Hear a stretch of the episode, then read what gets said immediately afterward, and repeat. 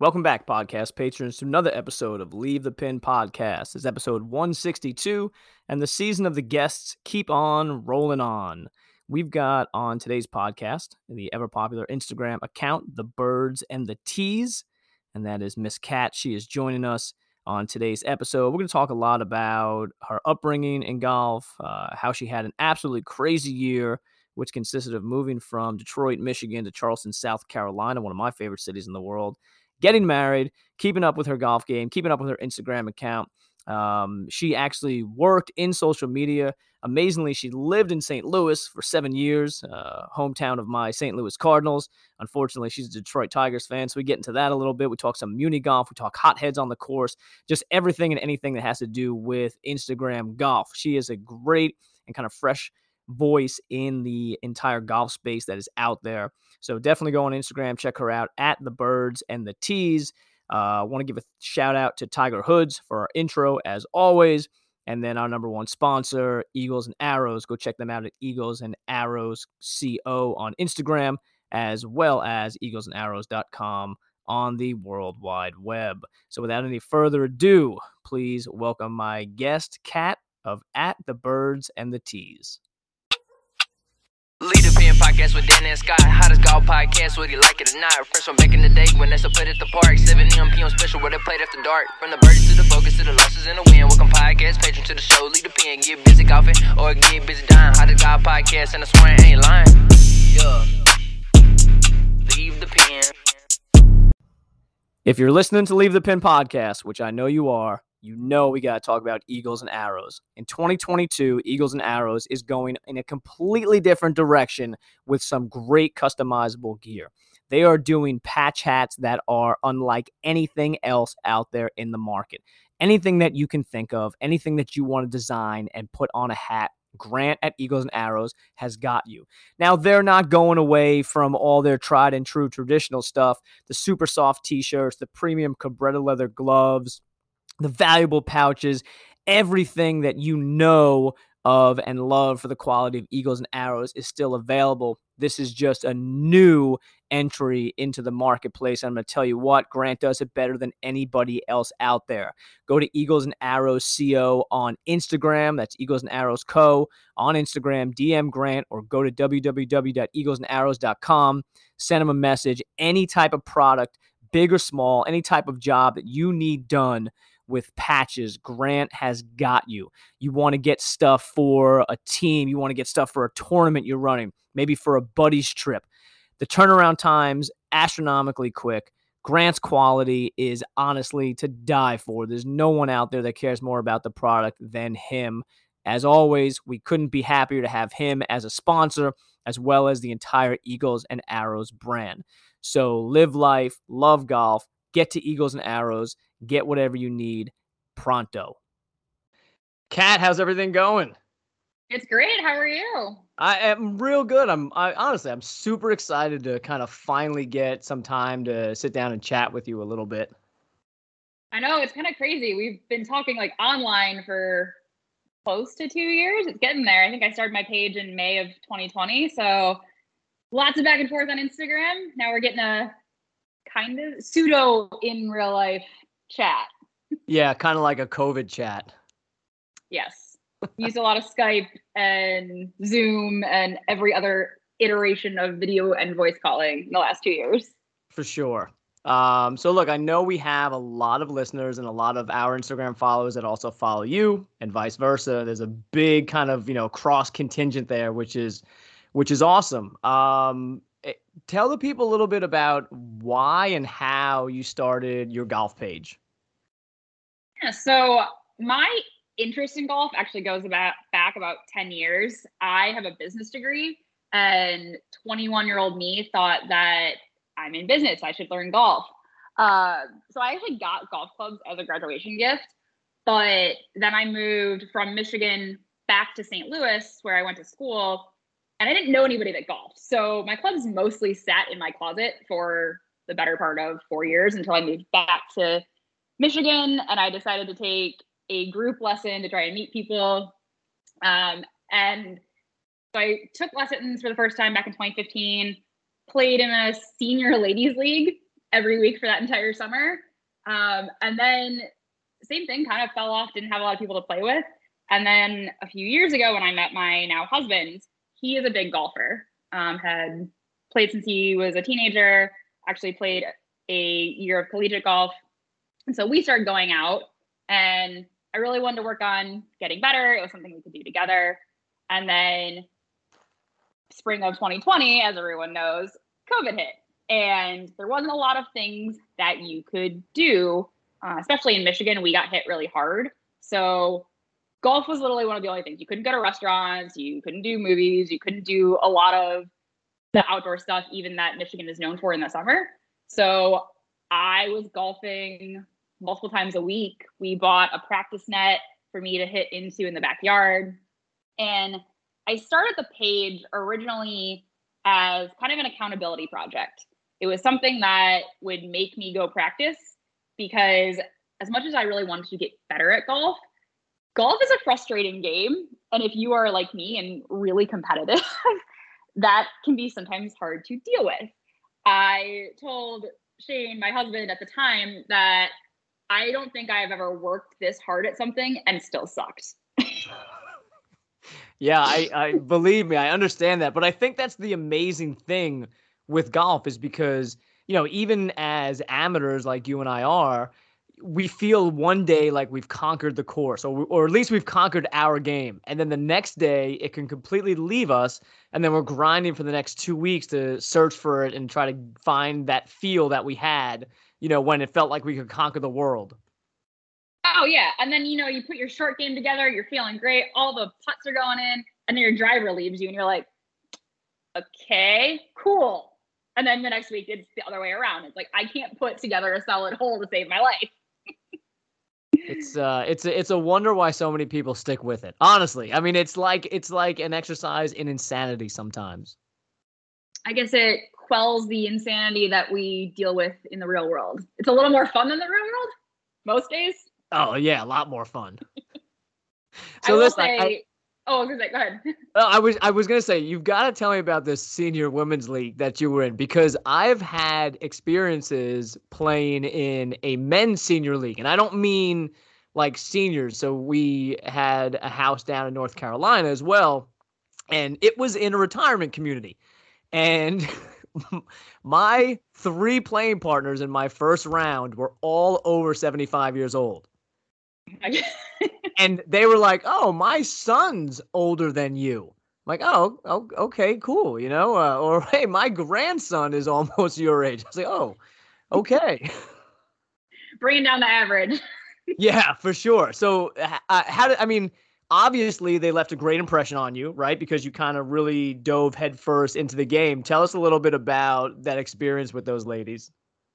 Yeah, I so when I took lessons for the first time, I decided to take a group lesson because it was a little less intimidating than going one on one with a pro and having that pro stare at you while you swing and try to figure this out. So yep. my class was me and four other women who were probably 30 years older than me. They're probably in their uh, mid 50s. And they all knew each other. It was two friends. One of the friends sister-in-laws. I forget how the other one was connected, but they all knew each other, and then they knew a bunch of ladies that were playing in this league. And where we took lessons was right next to this little nine-hole course that was close to our house, and that's where they played. And so the course was like four weeks. It was like two days a week for four weeks. And then when it was done, they were like, "Hey, we have this league that's starting up. You know, would you want to play? We need one more." And I was like, sure. And I don't think anybody in that league was over 70. Maybe they were. I'm not great at judging ages, but I was definitely youngest by like 20 years. and it was really funny because I always walked. I didn't do the cart. I don't know why. Um, but most of the ladies would cart and I would walk. And they all told me I was nuts looking back, I kind of was because at that point I only had a cart bag. So I Wait, did you have did you did you have like a cart at all, like a push cart, or you were hauling around this this travel bag? I was hauling around this travel bag, and I didn't know any better. I didn't know that it was supposed to be a cart bag only, or that like you could have the one like my bag now has the backpack strap so I can carry. Sure. Yep. But I didn't know, and none of the other women walked, so I had no idea why they all thought I was completely insane. Now I know why. Yeah, they probably thought you were Wonder Woman. I was like, what? It's not that heavy. And you know, it's only nine. I don't think I I've never played 18 carrying that bag because when I started dating my husband, he saw me do this and he's like, wait, what? You've been carrying that thing? That's a good man right there. That is a good man.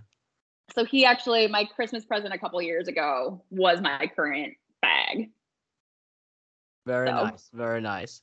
Now you had mentioned that so you're from Detroit. We'll talk about how kind of golf mad Michigan is because of the short window that they really have. But you lived in what were you doing in St. Louis for seven years? Because St. Louis is very near and dear to my heart. Yeah, you and your freaking Cardinals. Um, I went to St. Louis University for my undergrad, and then I started my career there. So I lived there for an additional three years. Um, my first weekend in St. Louis after college um, was when they won the 2011 World Series. So Oh, it was kind of cool. I was unpacking my apartment. I can hear, and I lived right downtown. Um, so like the opposite end from on Fourth Street where Busch Stadium is. I lived next to where the Edward Jones Dome. Oh, was. for So sure. Yep, yep, yep. Right there, could hear it. And my college roommate had moved, had lived across the river, and she called me. and She's like, "They won. We're going out. Let's go." And I mean, I am a Detroit Tigers fan. Um, the last time that the Cardinals had won the World Series was actually beating the Tigers. Um, and I'm like, kind of still bitter about it, but being in that city when they won, you had to go out, and it was so much fun. And even as I lived there, it was cool to be able to walk to a Cardinals game, and uh, especially like the afternoon games where they, if you, I think it's like the sixth inning, they'll open the gate, and if there's capacity, you can go and sit and wa- watch. Yep. That was super cool experience. Yeah, it's a it's super open air experience as it leads out to Ballpark Village. There, it's just, uh, I mean, they, you know, look, the rest of the city is is nothing to uh, to kind of um, prop up as as great. Uh, you know, I don't think it's the greatest thing to lead the U.S. in murders per year, uh, but that area around Busch is fantastic. Yeah, it was really cool. They actually, when I went to school, Ballpark Village had not been built yet. It was supposed to be built, but when I was a freshman in college, it was a softball field. And then they broke ground and ended up building that whole complex. Yeah, and it just keeps getting bigger and bigger each year. They just keep adding to it, which is which is nice. Yeah, it's definitely cool to see that area grow and maybe the fun will expand into other parts of the city. Maybe. Possi- possibly. Other parts of the city have their own idea of fun. True. This is true. Um, so this might sound sacrilegious, but and I so we go out every year uh, to a Cardinals homestand. We stay at um, oh shoot, what is the the hotel right across the street from Busch? We literally walk right there. Uh, the uh, Hilton. Yes, it's the Hilton there, the red brick one. Um, Yeah. But I have never brought my clubs and played in and around St. Louis. So at that time, were you playing at all? Did you have you played in and around St. Louis or no? I went with a coworker shortly before I moved from St. Louis. I went with a coworker who played to the course that's in Forest Park, and we did a range session and then played a few twilight holes. But that's my only time that I golfed in St. Louis. Okay, so at that point in time, you you're back to Detroit, back in Michigan. Um, now everything I've heard, I've never played in Michigan either, but everything I've heard, and, and I, actually from following you when you were still there, kind of gave me an idea of how golf rabid society is in Michigan and, and other northern states like that too. Minnesota's another big one where the winters come very quickly and the playing season is very short and the courses are mobbed. Um, what can you tell us kind of about that in and around Detroit, the the playing season, and, what are the courses like out there? So it's they've always been kind of crazy. Obviously, the last two years it's complete insanity. like my uh my husband played a couple no last summer and a course that I won't name because I want to rag on them, but they're known for overbooking and for slow pace of play. They sent a group of eight off ahead of my husband and his friends. And not like two foursomes off. I meant like a group of eight people who had no idea what they were doing, but it was COVID time and they didn't have anything else to do. So they went to this course and they let them go off. Just stacking that tee sheet. Yeah. So you have courses that are like that that are kind of more just about the money grab. Like they'll book everybody, they'll put them four minutes apart, and then they don't even really maintain the course. Um, so that's kind of a, a bummer in some cases. But then you have courses that are beautiful, are challenging, are very well maintained. Uh, I actually got to go up to Grand Traverse Resort for my birthday weekend this year, and we were supposed to play twice, but Mother Nature had other ideas. Uh, there's actually a couple videos on my page from this trip. We played the Wolverine course at Grand Traverse, and we were supposed to have an 11 a.m. tee time. And the night before, we're looking at the radar, and our friend that was with us called the clubhouse, and he's like, "Hey, can we get off any earlier?" And they're like, "We can send you off at 6:45 a.m." And he's like, all right, do we do it? And I'm like, let's do it. We can make this happen. so we did get through the course. We were completely drenched, but it was actually really fun uh, because the course, it at certain points it overlooks some vineyards, and then you can kind of look out, and it's just like these rolling hills, and it's beautiful. And there were holes that were definitely super tough, but then there was a couple par threes that were really just fun to play on. So there's definitely a wide variety of courses. One that I still have not played that I really want to go to is Arcadia Bluffs. Mm. Uh, yeah, it's beautiful. My husband has played it, and they actually opened a new course up there a couple years ago. Um, and from what I hear, it is not as tough as the original course, but it is very pretty sure they've got a lot of money to put into a new course as well. So it should be nothing short of amazing. Yeah. So that's something that was last year. Shane had told me, we'll get you a little bit better before we take you to Arcadia, just because it's right on Lake Michigan. So you get the wind and depending, like a day like we played at Grand Traverse, it would almost probably look like some of the European courses when you get it coming off the ocean and it's just spraying. Yeah. Like, yeah, I think I I need to go to Kirk. I need to go to Costco and buy a box of Kirkland balls that I know I'm going to lose, and then just kind of go with it and expect my ego to come back a little bit bruised. Yeah, but, that ups that ups the trouble factor a lot when you've got those types of conditions. Yeah, but there's like there's really cool things, and then there's definitely a lot of courses around Detroit that are city owned So like you guys were talking about municipal courses a couple episodes ago. Sure. There, there's not really any 18 holes that were directly near my house, but there were a couple of nine holes. And you guys talked a lot about like those are great courses for learning. There's one in particular that was by my house that is pretty much the perfect course for beginner golfers to just go and get a feel for everything that you will see on a course. It's several par threes, a couple par fours, and then one par five. And so one of my girlfriends who is just learning to play, she and I over the past summer, every Tuesday we would go for twilight golf. And sometimes it'd be a little busy, sometimes it wouldn't be. And there'd be times we could just have her hit, um, or I could work on my short game was something that I really worked on this year. And that was a great asset to have because then when I did go play 18, I had a better feel for what I'd worked on and the areas that I knew I should still be focusing on. Yeah, I absolutely love that. I mean, I, I personally feel that nine hole courses uh, are so underbuilt, underutilized, underappreciated because there's, you know, like your your journey into golf is awesome, right? Like it starts off like most people as a complete novice, a beginner, right, carrying around a, a cart bag for nine holes, uh, to the point where you get so hooked on the game that you're now an Instagram personality. You know, you've got people viewing, commenting, wanting to know what you're doing in the game. And you're no different than than anybody else. And you started on those types of courses, and and you started a little bit older in life for golf. I did as well, um, but even more so for young kids to go out and not be intimidated at you know these ultra posh private or semi-private courses. I think you know munis have their place, and I, I think they need to have a bigger place in the golf landscape. That's you know that's my opinion. Oh yeah, the Charleston Municipal Course is actually only about ten minutes from my house. I have not gotten to play it because it is always booked.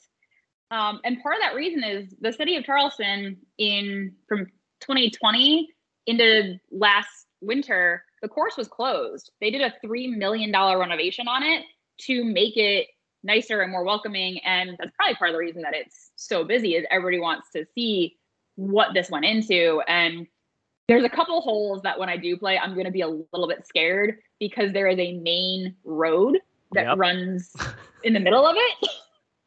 and I will admit that there are times that I have a bit of a slice and I really don't want to take out somebody's windshield. so yeah, it, it uh, if, uh it's it's Maybank, right? That yes. Yeah. Okay. So, like Kat was saying, Maybank Maybank Highway literally intersects the course. There's like a few holes on one side, the majority of holes on the the left side. Uh, well, if you're going south, that is. Um, and you know, there's some big live oaks there, but there's not like a lot of foliage that is going to catch an errant ball from going no. to the road. I also think about it when I'm driving on the road. If I see if I'm driving towards that one tee box and I can see someone on there, I'm like, please don't hit me. Because there's, I mean, the other thing with like unique courses is like you see players that aren't as experienced and don't necessarily have the ball control. And so I'm sure one of these days I'm going to see a golf ball on that road. As long as it doesn't hit my car, I'm fine. Right. And a lot of times those courses and that land was there before those roads were put in. So you know, it's Muni owned, but you know, the township owns the roads as well. So they're going to kind of do whatever they want. And if it intersects the course, then it intersects the course. Not like these private courses where, you know, the land is there, the land is their own, and nothing can be built in and around it. You know, if the township wants to take control, the city wants to take control or annex a certain area for road construction, they're going to do it. Yeah. And when that course was built, Maybank was not nearly as busy as it is now. Because right now, like Maybank is one of the only ways to get onto Johns Island, which is where I live. And there's a lot of development going on around us. But for the longest time, it was farmland and then how you got out to Kiawah and Seabrook. There wasn't a ton of traffic going down there. So now, as the area has grown, that concern has grown. And I'll be curious to see if they eventually add some kind of like overpass because right now, to get from one side of the course to the other, you have to cross Maybank either on foot or in a golf cart. And there's not a lot of breaks in traffic. No, there isn't. And there's just a simple little sign that says, you know, caution oncoming traffic. Yeah. I'm like, oh God, that's gonna end badly one day. Hopefully, like they'll figure out something. I think they have to, but I've never seen any, I haven't even seen any close calls. So I think people do realize that the course is there. And obviously the golfers know that Maybank is a busy road. Yeah. So we've got to kind of get people caught up to how you got to Charleston, right? Because you came from Detroit. Uh, you've had a super busy year. You moved, you got married, you still found a way to play some golf, which is, you know, wild to me. Um, so how tell us a little bit about how that move happened uh, coming from Michigan down to South Carolina. Yeah, so funny story about three months into dating, Shane actually asked me if I would ever consider moving because he had an opportunity through work to possibly relocate. And even though he is from Michigan and has lived in Michigan for the majority of his life, he hates the cold. Hates it. so when he asked me, I was at the time working for General Motors and remote work was not really a thing at that time. So we didn't move. He stayed in Michigan. We stayed together, obviously. Um, but it's it's kind of always been in the back of our mind of like, well, could we move? And my sister has lived in Charleston for the last five years. She went to law school here. So we came down a few times for vacation, both decided that we really liked it down here. And then in fall of 2020, we decided, all right, we're going to go down. We're going to spend three weeks, almost a month in Charleston and live and work here, not like a vacation, but just kind of see do we think we would want to live here? And the first weekend we were down here was my sister's birthday. We met her friend that was a realtor. The next weekend we were looking at houses. And I think the second day that we looked at houses, we came and saw our new neighborhood that was being built. And next thing I know, we're putting down a deposit to build a house. Awesome. and yeah, so add that to the list. Not only did we move and get married, but we built a house from 900 miles away. So 2021 was an interesting year. How how stressful was that? I might have taken out my stress on a few golf balls. did you break My- any clubs? I did not break any clubs. Okay, we're although good then. I did technically kind of break myself. Um, I swung the club so much, and especially when I first started, I was I played softball for a long time, so I'm used to swinging harder, and I have worked on like easing up a little bit. But at in January of last year, I actually had to go to a chiropractor because I pulled my spine out of alignment. so don't recommend doing that. Definitely pace yourself when you're, especially if you're a new golfer, uh, in practicing. But yeah, so took some stress out and we're back again. And I still have to remind myself to properly stretch after a practice session so that I don't mess up my back again. All healed up now, no limitations in the swing or anything. No limitations, but when I first was diagnosed, I was not definitely not allowed to swing for six weeks. I had to go see the chiropractor once or twice a week. Um, I wasn't even allowed to really do my normal workout. So I did have done Orange Theory for the last several years. Wasn't allowed to do that. Wasn't allowed to run. My doctor basically said you can swim laps and do a stationary bike. That's about it. So that's what I did for six weeks. Now you are a runner, right? I mean, would you classify yourself as a runner? Yeah, I'm actually Okay. training. I'm training for the Charleston Bridge Run, which is in April. Oh, awesome. Very, very cool. Be exciting. So I was I was gonna ask you, um, I, I guess maybe not ask, but offer up a comment. I'm assuming that the flora and fauna and um, the views are a little bit better where you are now than in Michigan when you're out running. Um, so flora and fauna, I realized moving down here that I now have seasonal allergies, so that kind of sucks. Ah, but um, definitely running through like marshland is very cool. When I would run back home, or not allowed to say back home anymore. My husband yells at me when I call Michigan home. but I was running through my neighborhood, so I mean, it's a fine view, but it's not anything particularly special. But running around here is definitely kind of cool because there's you know different birds. I do have to keep an eye out for the gator that lives in our neighborhood for sure. Yep. but he i mean if, he mostly just sticks by the ponds and he won't bother you if you don't bother him um and yeah it'll be cool so the bridge run goes over the ravenel bridge which is the big bridge that spans between mount pleasant and downtown charleston also goes over the charleston harbor so i'm really excited to run that race i was actually talking to my sister yesterday because she's running it with me that we need to go do a couple trips because the bridge is like four miles long, but it's a pretty steep incline. So I'm not worried about the distance. I do want to run the bridge a few times before the race just so I know what I'm getting myself into. Now, is the whole race just four miles, or does it start like somewhere in downtown Mount Pleasant and finish in Charleston, or is it or the opposite way? Starts in Mount Pleasant, ends in downtown Charleston Okay. um, at King and Calhoun, which is a major intersection. Yep. Uh, it's a it's a 10k race. Okay, gotcha, gotcha. Um, so living down there now, how long have you been down there? We moved the first week in September, so we actually moved down here five days after our wedding. Wow, wow.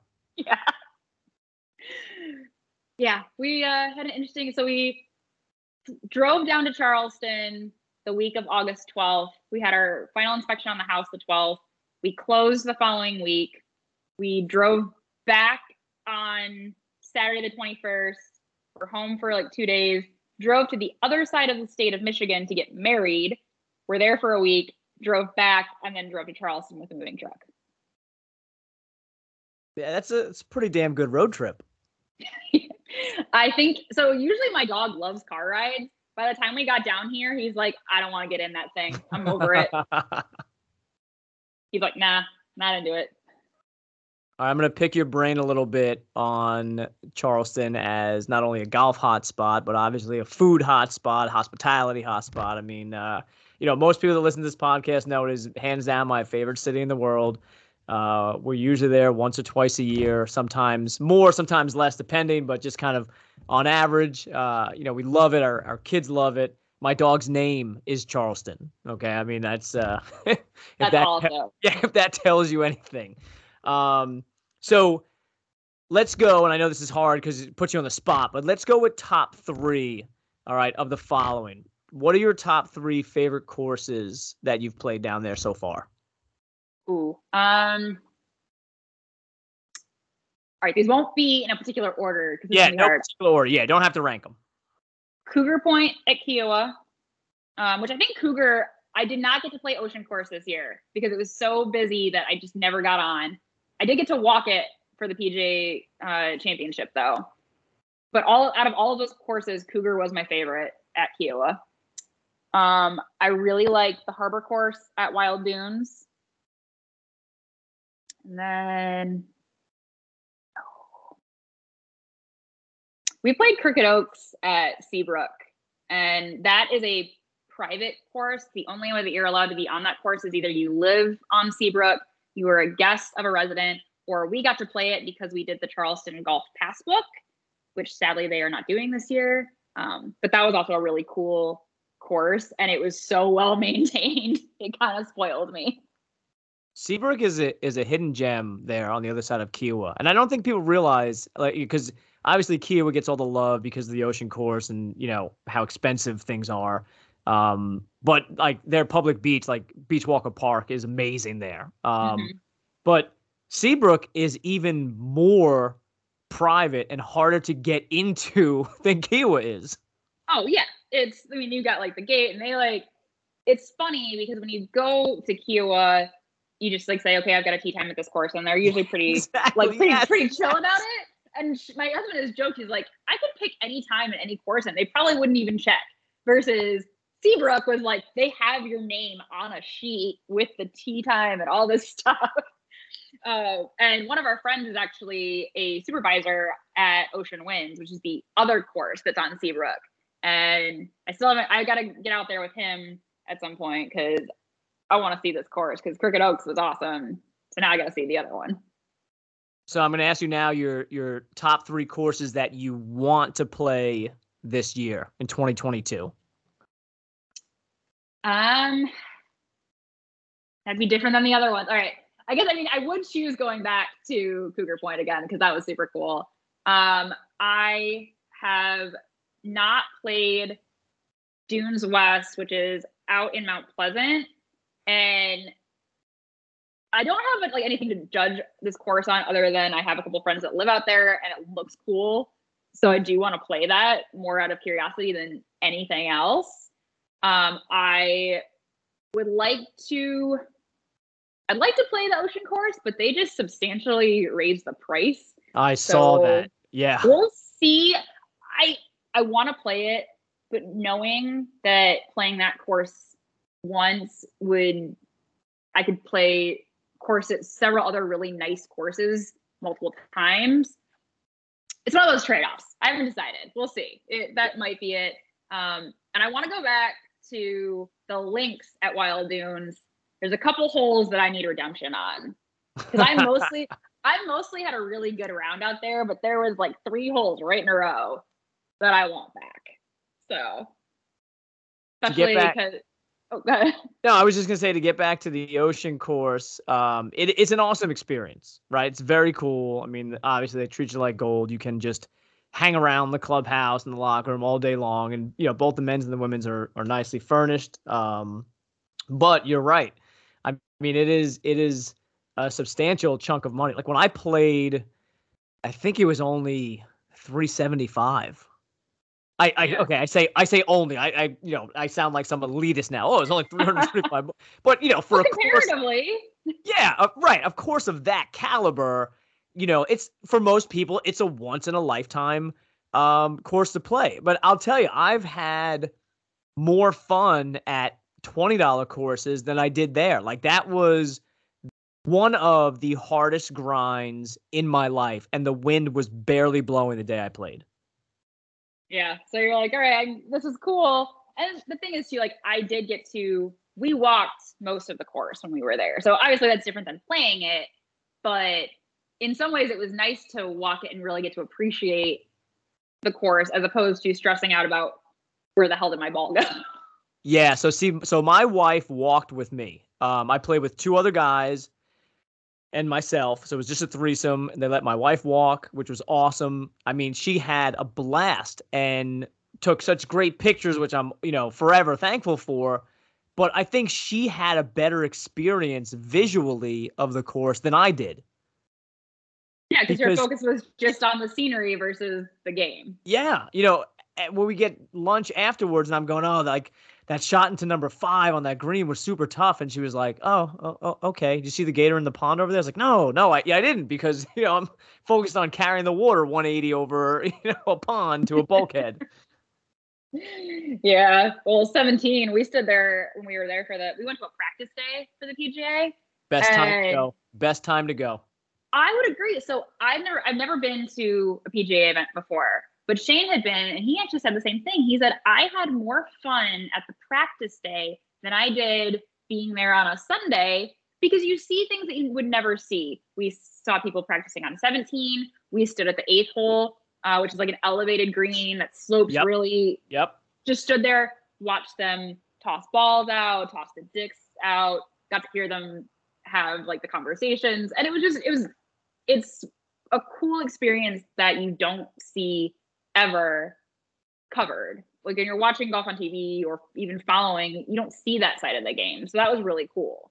Right, and there's no other sport that has that type of allowance of fans to be that close.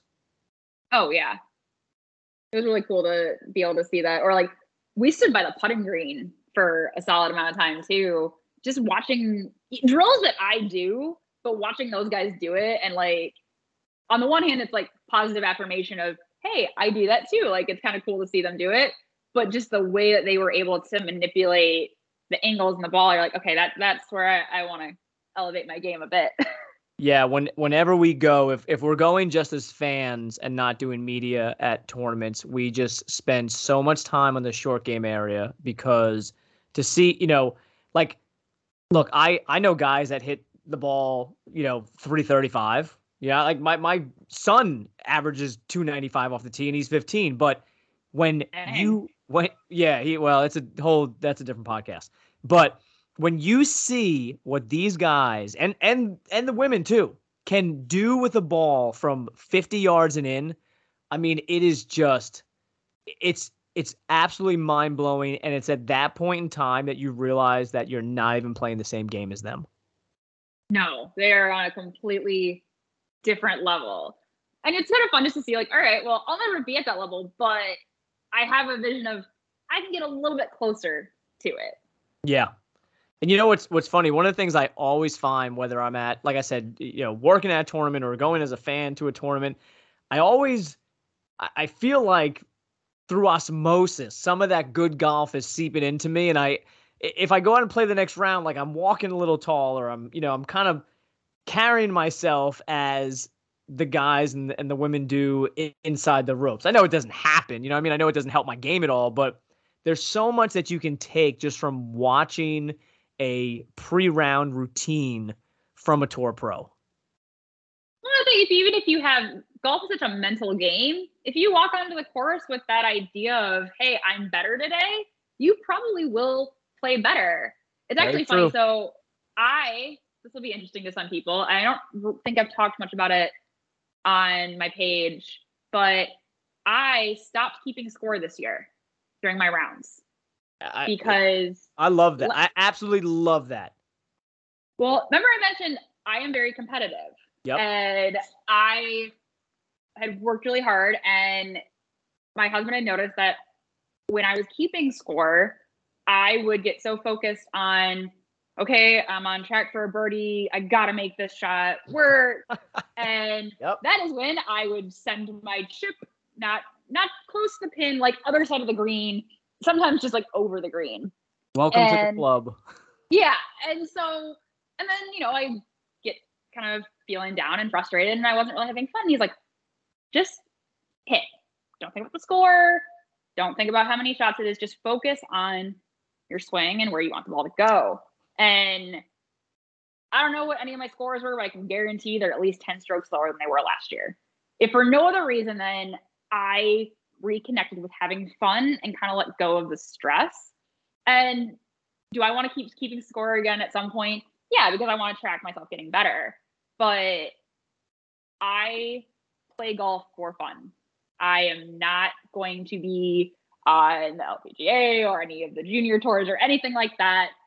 I don't even know if I really want to enter tournaments. I want to be able to go out with my friends and family and do something that I love on a weekend. And if that's all I ever do with golf, I am completely happy with that. I think that actually is something that I'm lucky that I'm able to do that. Yeah, I haven't taken it to that extreme of not keeping score, but one of the things that I guess about two years ago really started doing with friends and family that, you know, I play with often is we just play match play. That's it. You know, we keep our own scores, you know, just like you said, to kind of keep a record of where we're at. Am I improving? Am I not? You know, at, at, at this age, at this point in time, with how much I play, like I'm not going to improve much more, you know, so I'm happy where my game is, and some rounds are better than others. But match play keeps everybody in it. It keeps it competitive for all. As long as you kind of, you know, make the stroke differential okay between the two partners or three people that are playing. Um, yeah, I, I truly believe. I never believed it. People are like, oh, it's the way golf should be played. Like that's how it started. I'm like, ah, I know that. I get it. But you know, everything in golf is geared towards stroke play, and that's always kind of thrown down our throats, right? 51 weeks a year the PGA Tour is stroke play. Same thing for the women's. You know, only one Mhm. week each year is dedicated to match play. And then, you know, if you count the Ryder Cup or President's Cup, but man, is it so much better when you're out there and like you might you might be on your sixth stroke, I might be on my fifth. It might be a par 3, but you and I are battling head to head just to get a lower score regardless of what it is in relation to par. Right. And it's it's fun and like we were saying earlier, I think it's less intimidating because you can go out and you know, you can learn from other players, you can have fun and you probably will get better by doing match play because you start to like learn things like I have spent a lot of time on putting this year and I have seen results on the course. And that's all you want, right? You just want to see results. And I mean, that's the other thing too is like if you if you go out and you're not having fun on the course, a lot of courses aren't cheap. Why are you paying that much money if you're not going to have Uh, fun? I, I need you to just like say that louder for the people that are tone deaf. Like I don't get when I play with friends and they're pissed off, throwing clubs, smashing things. I'm like, you're paying to be mad. Think about that for a second. And you're smashing equipment that is expensive, That you paid for as well. right? Yeah, the- the, guy that one I'm always amazed the guys that snap the clubs over their knee. One, how does that not hurt? Just you have to have a bruiser the next day. I swear. Two, you've now wasted several hundred dollars in a span of three minutes. That whole whole yeah, easy. And then you re- need to replace your club and if you're unless snap- you don't. if you're snapping graphite, you're worrying about those. I mean, you're not worrying because you're in a fit of rage, but you've got graphite shards flying up. You know, steel irons and wedges are a different story, or putters, but you know, uh, to each their own, I guess. Yeah, I will take playing bad golf on a golf course over most other activities I could be doing on a weekend any day. For sure. The only sure. only one that might beat it would be like boating. That's like my other favorite thing. But I like that. Yeah, I, I'd I'd much rather play bad golf with good people, you know, than good golf with bad people. Mhm. Definitely. Uh, all right, so let's let's kind of circle back to time in Charleston, give me some of your favorite restaurants down there. Ooh, okay. It's funny. My husband and I actually have like a ranking going. So when we moved, he was, I gotta find the best fish and chips in Charleston. That was Okay. his goal. And he, we've had some really good ones. His favorite fish and chips is Ellis Creek, uh, which is this little tiny restaurant. Um, it has like maybe 10 seats inside, and then there's plenty of seating outside. It overlooks a marsh, but you either have to get there right when they open, um, or you're going to be prepared to wait if you can even get a parking spot. So Right. that place is awesome. They also have these really good cornbread hush puppies. They're not good for you at all, but they're delicious. Yeah, you're speaking my language now. And then one of our other favorites is Fleet Landing, which is downtown. It's one of the only waterfront restaurants in the city. And it's kind of funny. There's actually a huge development going up next to it, but they do they do a lot of reservations or what we've done a lot of times if we kind of want to go spur of the moment is they close down after their lunch and then they'll open from the bar from four to six. So you can go at four and put your name in for a five o'clock slot and then go have happy hour on the bar. And Nice. they've got great drinks. Their calamari is our favorite that we've ever had anywhere. Um, and they always have a lot of different fresh fish. They've got specials that are amazing. And it's still one of our favorites, even after all of the other places we've tried. Are you a big barbecue fan? I do. I like barbecue. It's kind of funny, especially because I lived in St. Louis for so long, and barbecue is a huge thing there. And I feel like the barbecue here is like home team barbecue is Yes. a very popular one. Um, but their barbecue is definitely different than the Kansas City style. Both very good though, and home team's mac and cheese is the bomb.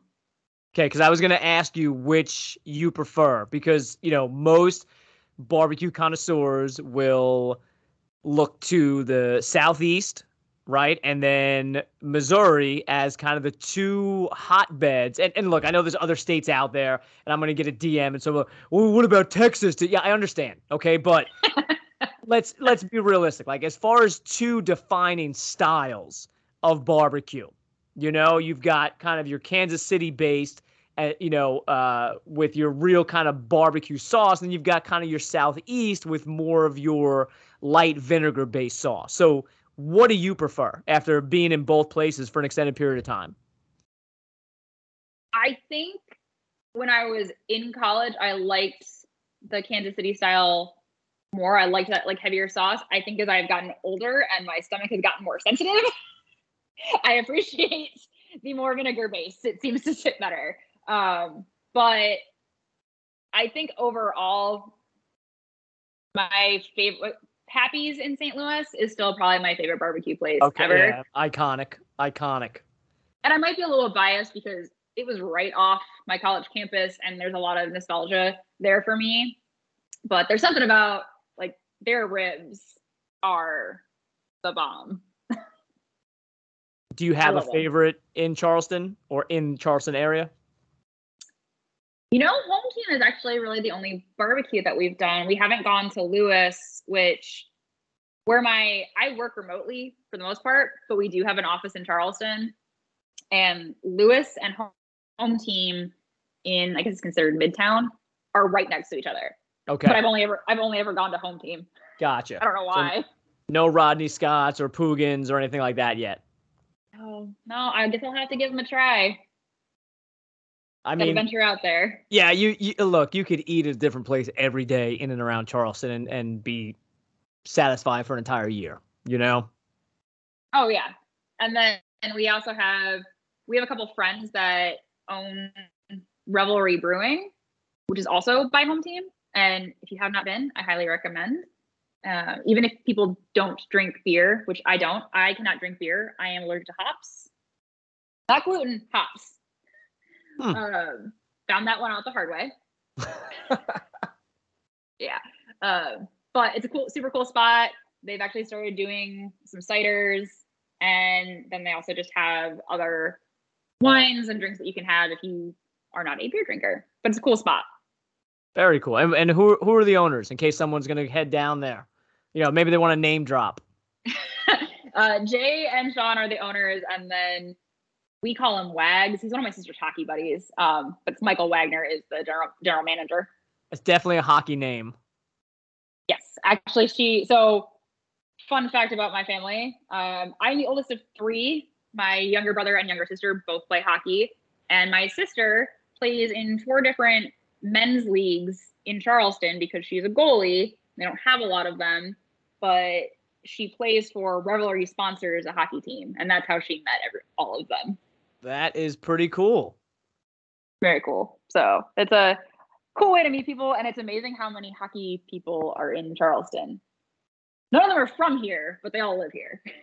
I don't know too many people that live in Charleston that are actually, you know, native Charlestonians. That's very true. Uh, a lot of people who live here are not from here. In fact, most of my, I don't think any of my neighbors are even from like the Carolinas. I know no, two of them are from. Always big Ohio contingent, New York, New Jersey, Connecticut.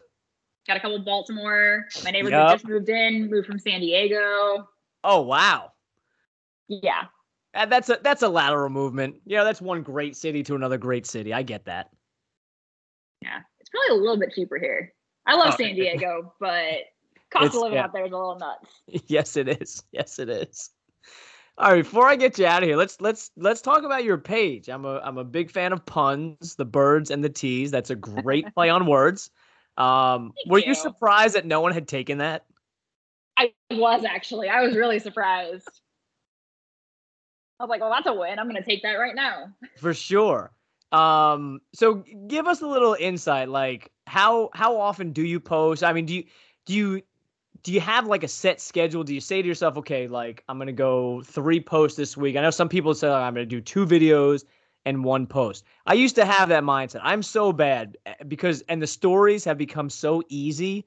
It's just so much easier and you reach so many more people than putting post stuff. And and people say all the time, how come you don't post anymore? I'm like, I do all the time. They're like, no, that's not a post. I'm like, okay, well, I don't care that much. That's the reason, you know. No, that's totally fair. I so my professional background is marketing and I worked in social media for a long time before I took my current role. And when I started my page, I was in a role at work that gave me a little more freedom in terms of time. So my cadence used to be post every day and kind of keep that cadence, do stories all the time. And then over the last year, I took a new role, um, which gives me a little more responsibility. And obviously, there were a few other things going on in my life the last year. So I've kind of been going in spurts where I'll post regularly for a while and then I'll get busy and I'll fall off a little bit.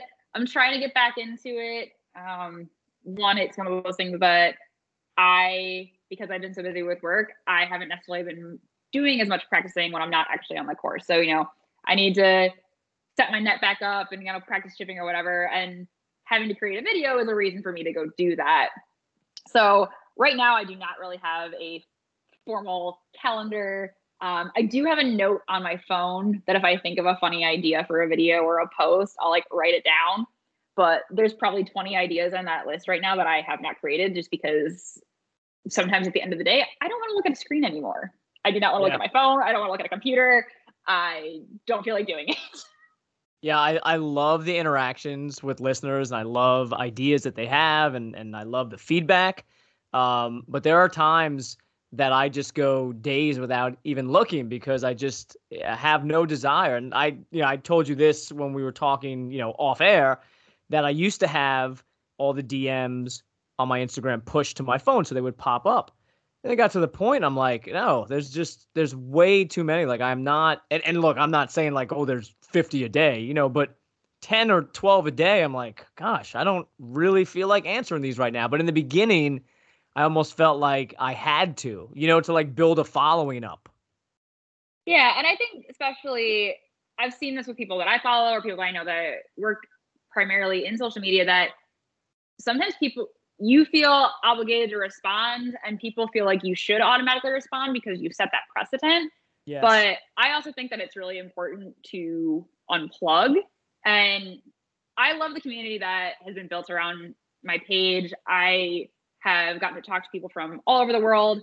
I have people that want to come see me and play a course here. I think that'd be really cool. But I do also have to make sure that I make, you know, especially I'm newly married. I need to make time with my husband a priority, time with my family a priority. And I never want to be on my phone 24 7. That's not healthy for me. It's not healthy for my relationships. And it's probably not very good for my eyes.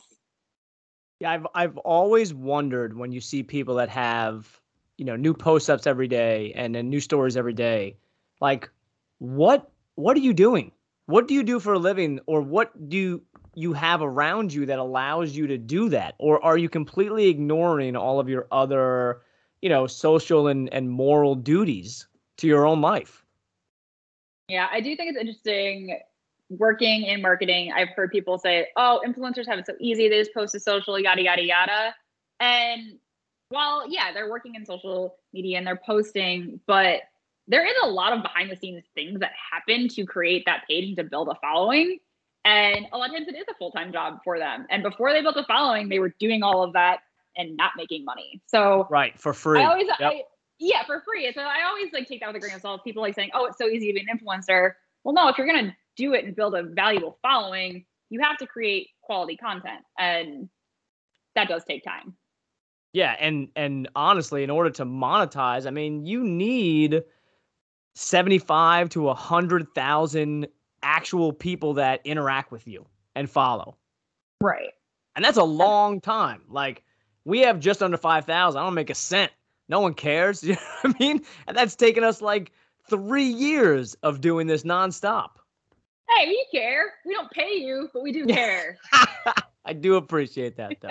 that is the truth. Like like you said, the community built up around the pages is something that's that's pretty cool, and I've gotten to have, and I know you have had experiences and have been able to interact with people that, in no way, shape, or form, would I have ever had that ability living in PA or you living, you know, in Michigan now now in Charleston. I got to tell you, one of the things I was always super impressed with you was always doing videos out in the snow you know, when you were in Michigan because I hate the cold weather. Like, you know, if it wasn't for a job, I wouldn't be in Pennsylvania. I wouldn't be in the Northeast at all. Um, and like you, I kind of always have these ideas sometimes. Then I'm like, ah, oh, you know what? That means I got to go outside. It's too cold. So like, I literally shut down. Like my golf shuts down for three and a half, four months out of the year. Um, you're in a much better place right now where your golf doesn't have to shut down, which believe me, Kat, I am super envious of. It was crazy. We took my father-in-law.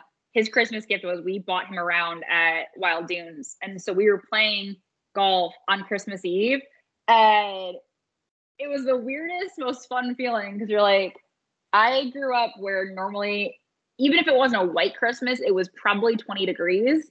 So right. this is definitely not something we would have been doing. And it was fun for my husband and I because my father in law was so ecstatic. It was funny too though because he had been like i haven't swung a club since september so i'm not sure how this is going to go. And he did fine. He did fine. We had a great round uh, but it's just kind of funny to think i was golfing on christmas eve. And then shane had a friend come down for new year's and they went golfing on new year's eve. And it's just a weird thing when you grow up in the snow and you're the expectation of it being cold and you're like no it's actually 70 degrees here. It's kind of awesome yeah, no, I I understand. I just got um, two texts today with pictures of golf courses. My one, well, Mike, who caddies out on Korn Ferry Tour, was our last episode, uh, is in the Bahamas, and then our buddy Brent Grant got an invitation to the Sony Open, and he said, "How's nice. your, how, you know, how's your view today?" He's sending me a picture walking up 18. I said, "Oh, thanks a lot, bud. I appreciate that." yeah, I got called up by my friends a few weeks after we moved because I said something about the weather and basically all of my girlfriends were in this group text and they were just like, get out of here. We're kicking you out. yeah, but that's a good position to be in. Like, I can't wait till I am that guy, you know, sending those pictures back to friends. You're just like, it's my turn. exactly. Exactly.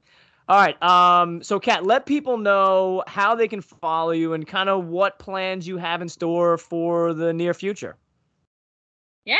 So my handle across channels is the birds and the tees, except Twitter, which is just birds and tees, because the birds and the tees is apparently too long for a Twitter handle. I found out. um, and so I played. I thought this was kind of funny. I played 21 courses in 2021. When I did my little year-end video, I was counting them up, and I was like, "Oh, well, that's oddly like nice." So, So that wasn't that wasn't planned. That was not planned. I literally checked my count twice and I was like, is that real? Really? Are are we planning 22 in 2022?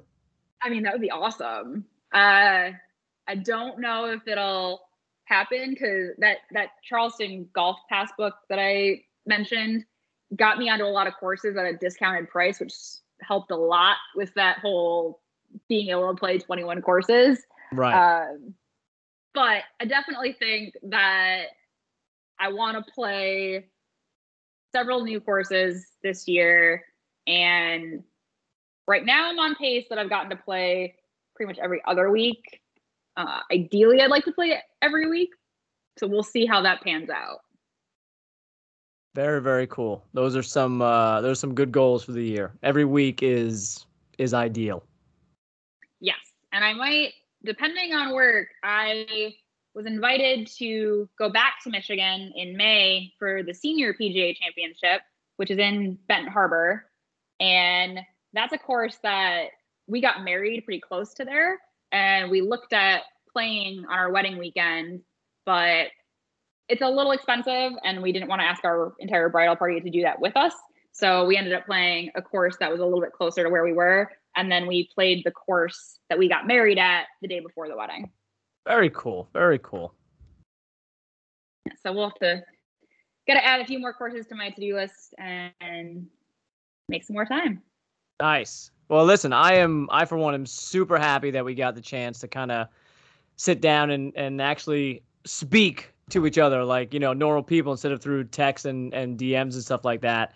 Um I wish you obviously the best of luck in the marriage. I hope you two get a ton of golf in and honestly, I look forward to hopefully playing with both of you in the future. Yeah, we got to get you down here. That is absolutely true. All right, people. So either get busy golfing or get busy dying.